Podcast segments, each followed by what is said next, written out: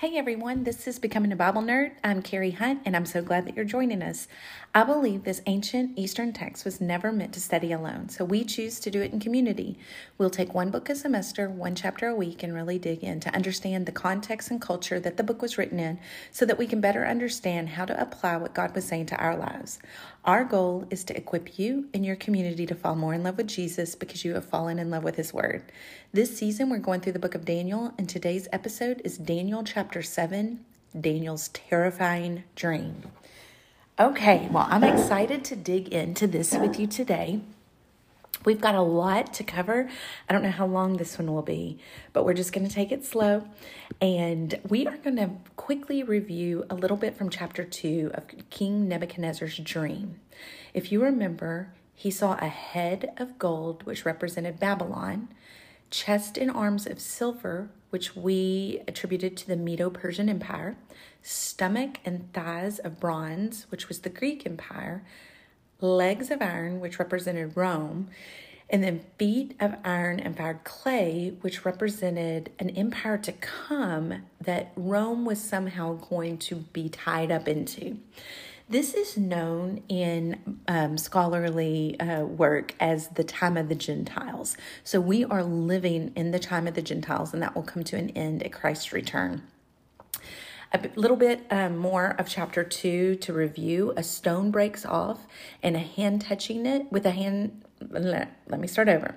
A stone breaks off without a hand touching it, and it strikes the statue on the feet of iron and clay and crushes them.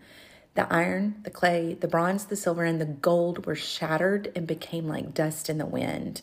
The wind carried it away, and there wasn't a trace that could be found of any of these empires. But the stone that crushed the statue became a great mountain and filled the whole earth. So, chapter 7 begins, it says, in the first year of Belshazzar's reign. This is around 556 BC, and if we were to put this chronologically in order, it would come after Daniel chapter 4. This is the last chapter that we will be in that is written in Aramaic because its focus was on the Gentile world. The rest of this book, 8 through 12, will be in Hebrew because it's the point of view of God's people. This is also beginning the prophetic portion of Daniel. Now, something we have to discuss. When studying prophecy that hasn't been fulfilled yet, we have to be sure not to set our beliefs too firm or too rigid in our own interpretation. The truth is, no one knows. This is a mixture of what will happen on earth and in the spiritual world, and we want to be able to recognize the fulfillment of it when it comes. Let me give you an example. There were many, many prophecies about Jesus' first coming. Yet the most religious people in Jerusalem or in Israel had their ideas set on what that would look like, and they believed that their Messiah was going to be a man who would overthrow Rome and sit on Israel's throne. They missed all the signs because they had the wrong picture of what it was going to look like. So we will read and we'll become familiar with prophecy and we'll even familiarize ourselves with some of man's interpretations. But ultimately, we're going to sit on it and we're going to be watchful. We're going to ask the Holy Spirit to give us discernment and have eyes to see so that we can understand when these things unfold. The study of end times is called eschatology, and depending on which system of eschatology you believe, will determine how you interpret these scriptures. So, before we even get started today, we have to talk about some nerdy things that are, we won't go too deep in, but I just want you to know that they're out there so that if you're interested, you can do some study of your own.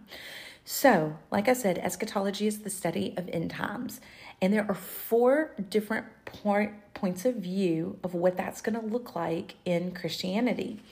There is pre millennialism, there is historic pre millennialism, there's post millennialism, and there's amillennialism. That's a mouthful.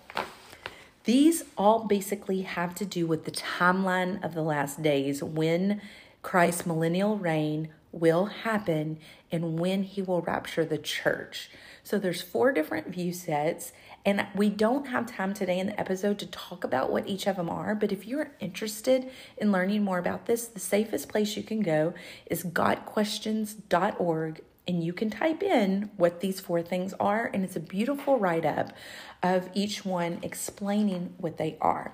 I will tell you that most people in the evangelical church believe in premillennialism, which is the view that Christ's second coming will occur prior to his millennial kingdom, and that the millennial kingdom is a literal thousand year reign on earth. They believe that he is going to rapture the church before the tribulation. And that, again, is the most popular view. But I have chosen in my own personal Christian walk to take, to remove all the things that I've ever learned in church by man and read the Bible and let it speak to me of what the truth of God's word is because there are different people I follow and I trust and I believe that they're brilliant and they all have different views about the end time. So I'm going to let the Holy Spirit speak to me. I'm going to look through with my own eyes. I'm going to use some of their tools, but I'm not going to put all of my faith and hope in man's writing. I'm going to let the text speak. Now, we can finally get into this um, this teaching. So, um, let's see where I am. Okay, I do want to say that I'm absolutely no expert on end times. I'm a novice actually. When it comes to this, there are so many prophetic books and chapters in the Bible and they all tie together and I feel like I'm just scratching the surface and tiptoeing into the water. So please by no means think that I understand all of this completely. In fact, what I understand today may change tomorrow. Um, but that doesn't mean that it's heresy or false teaching. It just means that we're growing and we're learning together. And so we're going to get started. Um, Daniel has some dreams of his own when he's about 67 years old, and he writes them down. I want you to tuck that away for later because we'll definitely revisit this. And he knows this one from today is pretty important. Verse 2 tells us that the four winds are churning up a great sea. Now, one of the things that we can say with certainty is when we read scripture and it talks about the sea, this is usually attributed to chaos. That it was believed in the ancient world that the god Yam was this the god of the sea and that it was always associated with chaos. This is in complete contrast to Jesus saying he is living water, which was a picture of a peaceful stream of refreshment that would pour out for anyone who is thirsty. Yam was the god of chaos, the great sea. So we know immediately that there's chaos happening in the world and the four winds are churning up to bring forth this beast. Now, are the four winds the Holy Spirit? Is it demonic forces? I don't know. There's different views out there. So we're just going to leave that alone. Verse 3, Daniel says that four beasts come up um, at different times out of the sea. The descriptions of each beast compares to animals that devour or birds of prey. And these beasts each represent a king that will rise to power. And this description matches up beautifully with King Nebuchadnezzar's statue dream. The very first beast was one that represented Babylon. It was like a lion. Now, one of the things that we have to be mindful was that he did not see a lion rise up. He the only way he could describe it is that this beast was like a lion. Now, this fits perfectly into the Babylon imagery because the um, lion is the king of beast, just like Babylon was the head of gold, the most regal. Also, um, lions and eagles were national emblems of Babylon. We see this this creature had the wings of an eagle on its back. This is again the king of the birds and this bird had a wide range of territory just like Babylon. Now something additional that I thought was super interesting was that you can view the gates of Babylon in the British Museum. They had these walls and on the walls of the there were these winged creatures including lions and they dedicated this gate to ishtar the fertility goddess of love and war. Well if you go to revelation 19 you're going to see this horror on the beast of Revelation 19 writing on it. And it is very similar whenever I look at this of the imagery of Ishtar. And it, um, I think she has it written on her forehead Babylon, um, Mystery Babylon. And so we know that this is tying into end times with all of this imagery. Um, the wings were tore off of this creature and it stood on the ground with two human feet and it was given the heart or mind of a man. Different translations say different things. A lot of people think that this is a picture of God humbling King Nebuchadnezzar, which led to his salvation. The second beast represented the Medo Persian Empire. It was like, it wasn't a bear, but it was like a bear. A bear is less regal than a lion, but still strong, like the Medo Persian Empire. It was raised up on one of its sides, which many people think could represent that the Persian side of the Persian Medo Empire was the stronger of the two. It had three ribs in its teeth, and almost everyone unanimously, unanimously I can't even say that word, um, felt like this represented the defeat of Babylon, Egypt, and Lydia. And it was also told to get up and fill your flesh. Then he saw a third beast. We know this represented Greece, and it was like a leopard, again less regal than the bear, but extremely fast and can cover a large territory quickly. We know that Alexander the Great conquered the known world very quickly. In fact, I think by the time he was 29, he cried because there was nothing left to conquer. This beast had four wings like a bird and four heads. Now, heads in the ancient world usually represent intelligent direction. Also, we know in hindsight that Alexander the Great had four generals that ended up inheriting a portion of land after his death. We had Ptolemy, who um, migrated and ruled Egypt. We had Seleucus that oversaw Babylon, Philip oversaw Persia, and Antigonus oversaw Asia.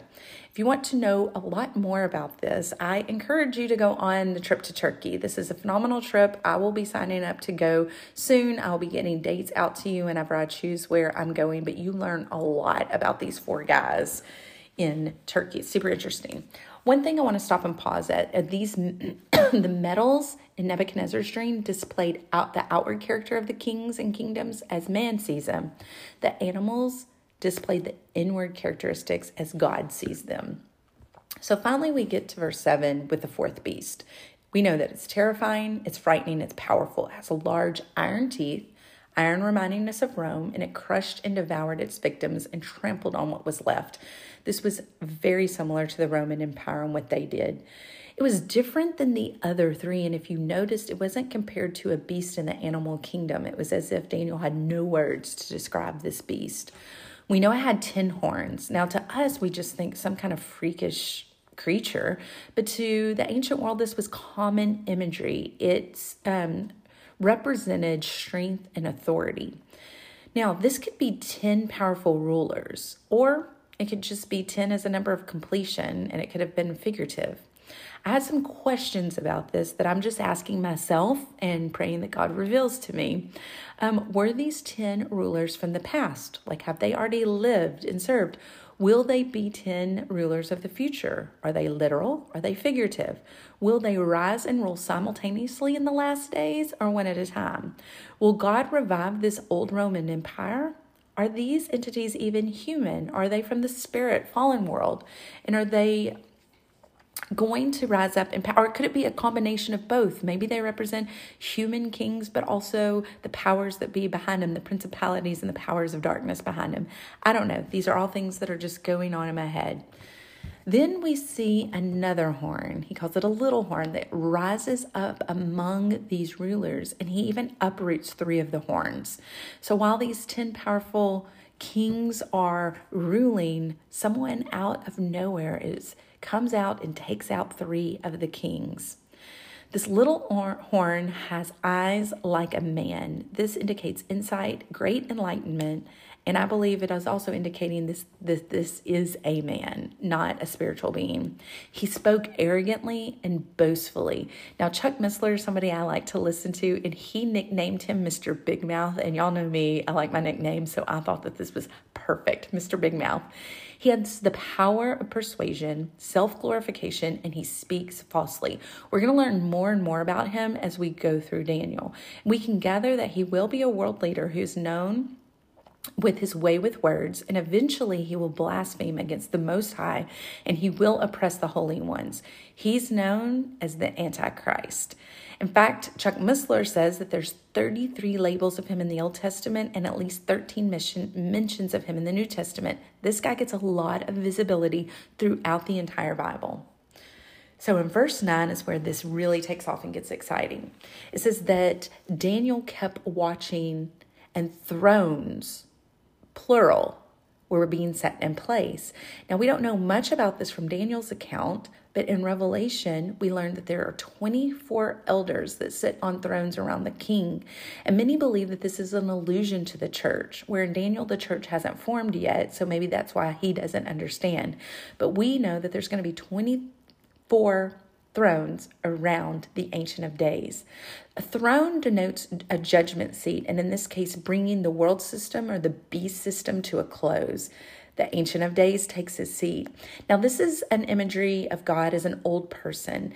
And in the ancient world, the elderly were highly venerated. They were honored, revered because of all of their wisdom. Now, to me, this is a practice in our culture that we have lost sight of. And it really, really is hurting the church. I think in today's culture, we tend to shelve older people, or maybe sometimes they shelve themselves and think, I've, I've served my time.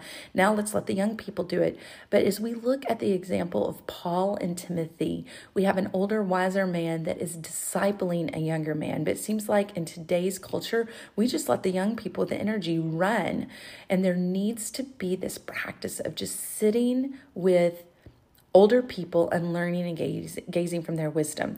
Now, I'm not saying that there's old ladies in my group. Please hear me. There's not. But I do have a group of four retired women that um, have joined my small group that we study this before I do the podcast.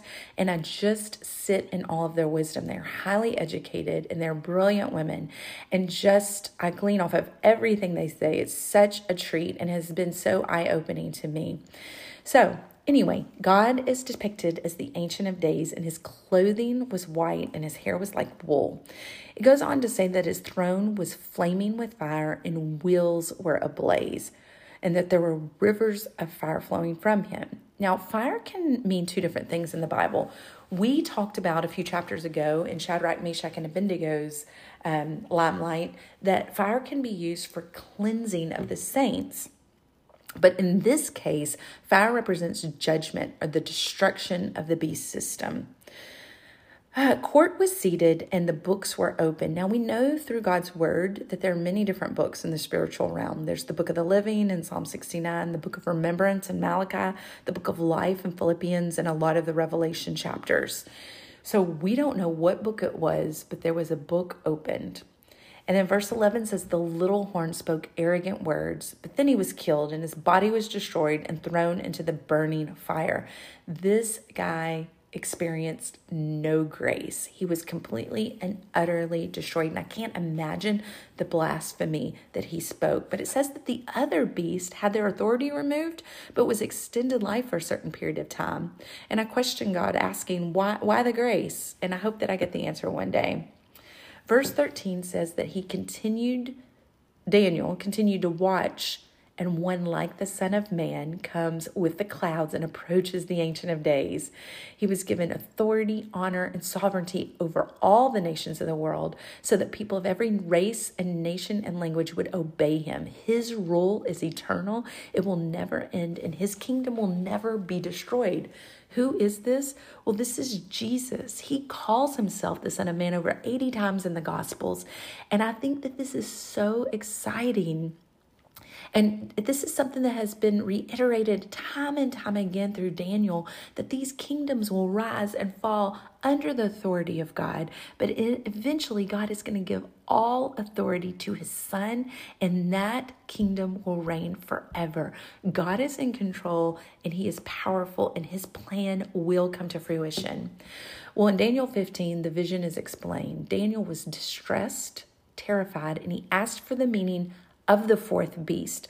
I was so excited about this because we could gather some pretty good information about the first three beasts. And basically, those empires have risen and fall, fallen, and so we can study history books about them. But this fourth beast is so unique and it hasn't come yet, and we want more information, and so did Daniel. So he was told that this would be the fourth world power that would rule the earth. It was different than all of the others, and it devours the whole earth, trampling and crushing everything. The ten horns represented ten kings that would rule, and I submit to you that they could be men, but I think that they are also talking about created beings in the fallen world that we cannot see, and we'll learn more about that in the future chapters. This little horn that would subdue three kings well, he would defy the Most High. He would speak words against him and oppress the holy people of the Most High. He will try to change their sacred festivals and laws. Now, there's something that is in a scholarly saying, I guess, is that um, it things could happen. Oh, let me see if I put it in my notes. Once something that was and is to come was something that's kind of popular in prophecy, meaning it could have happened in the time of that the prophet spoke it. It could be speaking of current events that were actually happening, but then prophetically it could happen in a different way in the future, and the prophecy could be true for both. Um, so, why? What I mean by this is that during the time of Constantine, it appears that things festivals, the way God was worshiped changed to become or fit more in Gentile traditions. For example, the Sabbath or going to, to church, spending time with your family and resting happened from sundown on Friday night to sundown on Saturday for Jewish people. But then once Christianity swept through the Gentile world, it was then the Gentiles changed it to Sunday where they worship the sun god. Now, I believe that we worship God in spirit and truth. And so, even if there were ulterior motives behind these people who changed the feast, I think God is laughing, going, haha, you worship me in spirit and truth, so it doesn't matter what day. But it, intentionally or not, some of these special sacred days were changed in the Roman Empire, but I think even though it was changed then, I think it is still something to come that this Antichrist figure will again try to change sacred festivals and laws, and particularly the feast that the Jewish people still practice today. It says, They, the holy ones, will be placed under his control for a time, times, and half a time. This is something that's going to show up again a couple of times in our study. And basically, this is three and a half years. You can contact me if you want the breakdown of how we get that. So, who is they? They will be placed under his control for times, time, times, and half a time. Well, verse 21 says that Daniel watched this little horn wage war against God's holy people and was prevailing against them until the ancient one, the Most High, came and judged in favor of his holy people. Thank you, God. Well, something that just stuck out to me, these are just thoughts from Carrie Hunt. This is not anything scholarly, these are just questions I'm asking.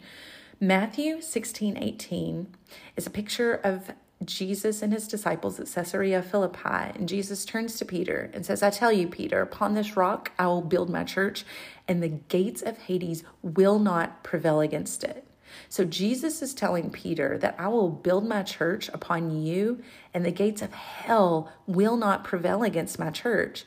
But here in Daniel, in his vision, we're seeing the holy ones that are being that are having war waged against them and the little horn is prevailing. And so this makes me think that the church will no longer be here, that maybe this is the remnant of Jewish people that will rise up and recognize Christ for who he is. But in the last days of the tribulation, they are going to be heavily persecuted. I know through God's grace that they will endure and that there is a special special gift in heaven for those that are uh, persecuted. But I do believe from what I'm seeing through scripture right now that that is not going to be us. That is going to be people perhaps after the rapture. Um, so it says they took possession of the kingdom, the holy ones, and that kingdom will be an everlasting kingdom. The court will take away the dominion from the beast, and it will be completely destroyed forever. Hallelujah. Daniel's thoughts terrified him, and his face turned pale, but he kept this matter to himself. Okay, so my thoughts. One, we tend to shy away from end time prophecy because besides it being weird and confusing, it scares us. Revelation 1 3 says something, and I want to leave you with this, and I want you to be encouraged. Jesus, or John writes, The one who reads this is blessed, and those who hear the words of this prophecy and keep what is written in it are blessed because the time is near. He wins, guys. He overcomes darkness and he establishes his kingdom forever. And he gives us the Holy Spirit to comfort us during the hard times leading up to this. I encourage you to put your trust in him. He's got this under control. Also, something that is my takeaway is that Peter, our rock, our original rock in um, Acts 2:17 says, "In the last days God says that he will pour out his spirit on all people. Your sons and daughters will prophesy. Your men, your young men will see visions, and your old men will dream dreams. So there are going to be gifts. Well, the end times, since Jesus resurrected and poured out his spirit in Acts, there has been gifts of prophecy, visions, and dreams. So don't be alarmed if you're experiencing experiencing these supernatural um, gifts write them down. That is the very first thing that we come across in this chapter is that daniel had a dream and he wrote it down. I encourage you when god is speaking to you through these gifts that he has given us write them down and have the wisdom of daniel to keep them to yourself until you feel released to share them with someone. Ask god for their meaning just like daniel did and then thank him for that gift and steward it well just today as I was preparing for this, I typed this out and then I had to go to a meeting and I ran into a friend and while we were waiting for the meeting to start, she shared with me that she had a dream the other night and didn't remember what it was. But then last night, the Lord woke her up by a dream of him beating on the door. She said it startled her and it was like the sense of urgency. So she got up and he spoke to her and told her to, to write. So she went and got in her favorite place where she studies his word and begins to write. And he began rem- reminding her of her dream. So she wrote it out in its entirety. And she kind of had an idea of what some of it could have meant, but she asked God for the meaning, and He downloaded the meaning. And I mean, it was powerful, and it was things that she said she could never come up with and was blown away by the interpretation of it. And as she's telling me these things, my spirit is just encouraged because I had just literally prepared this, what I'm saying now. And I mean, an hour later, she tells me of her experience of having a dream and writing it down and God giving her interpretation. So I just want to encourage you. He is on the move. And if you're experiencing these things and maybe you've shared it with people and they've left you to think that that's weird or, or, or they look at you crazy, that's just not the right people. You need to find the right people to help you navigate this and grow in your gift and cheer you on.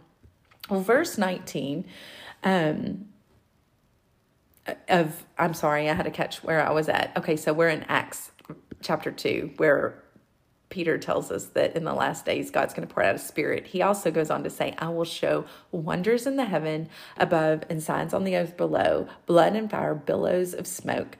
The sun will turn to darkness and the, blue, the moon to blood before the coming of the great and glorious day of the Lord. And everyone who calls on the name of the Lord shall be saved.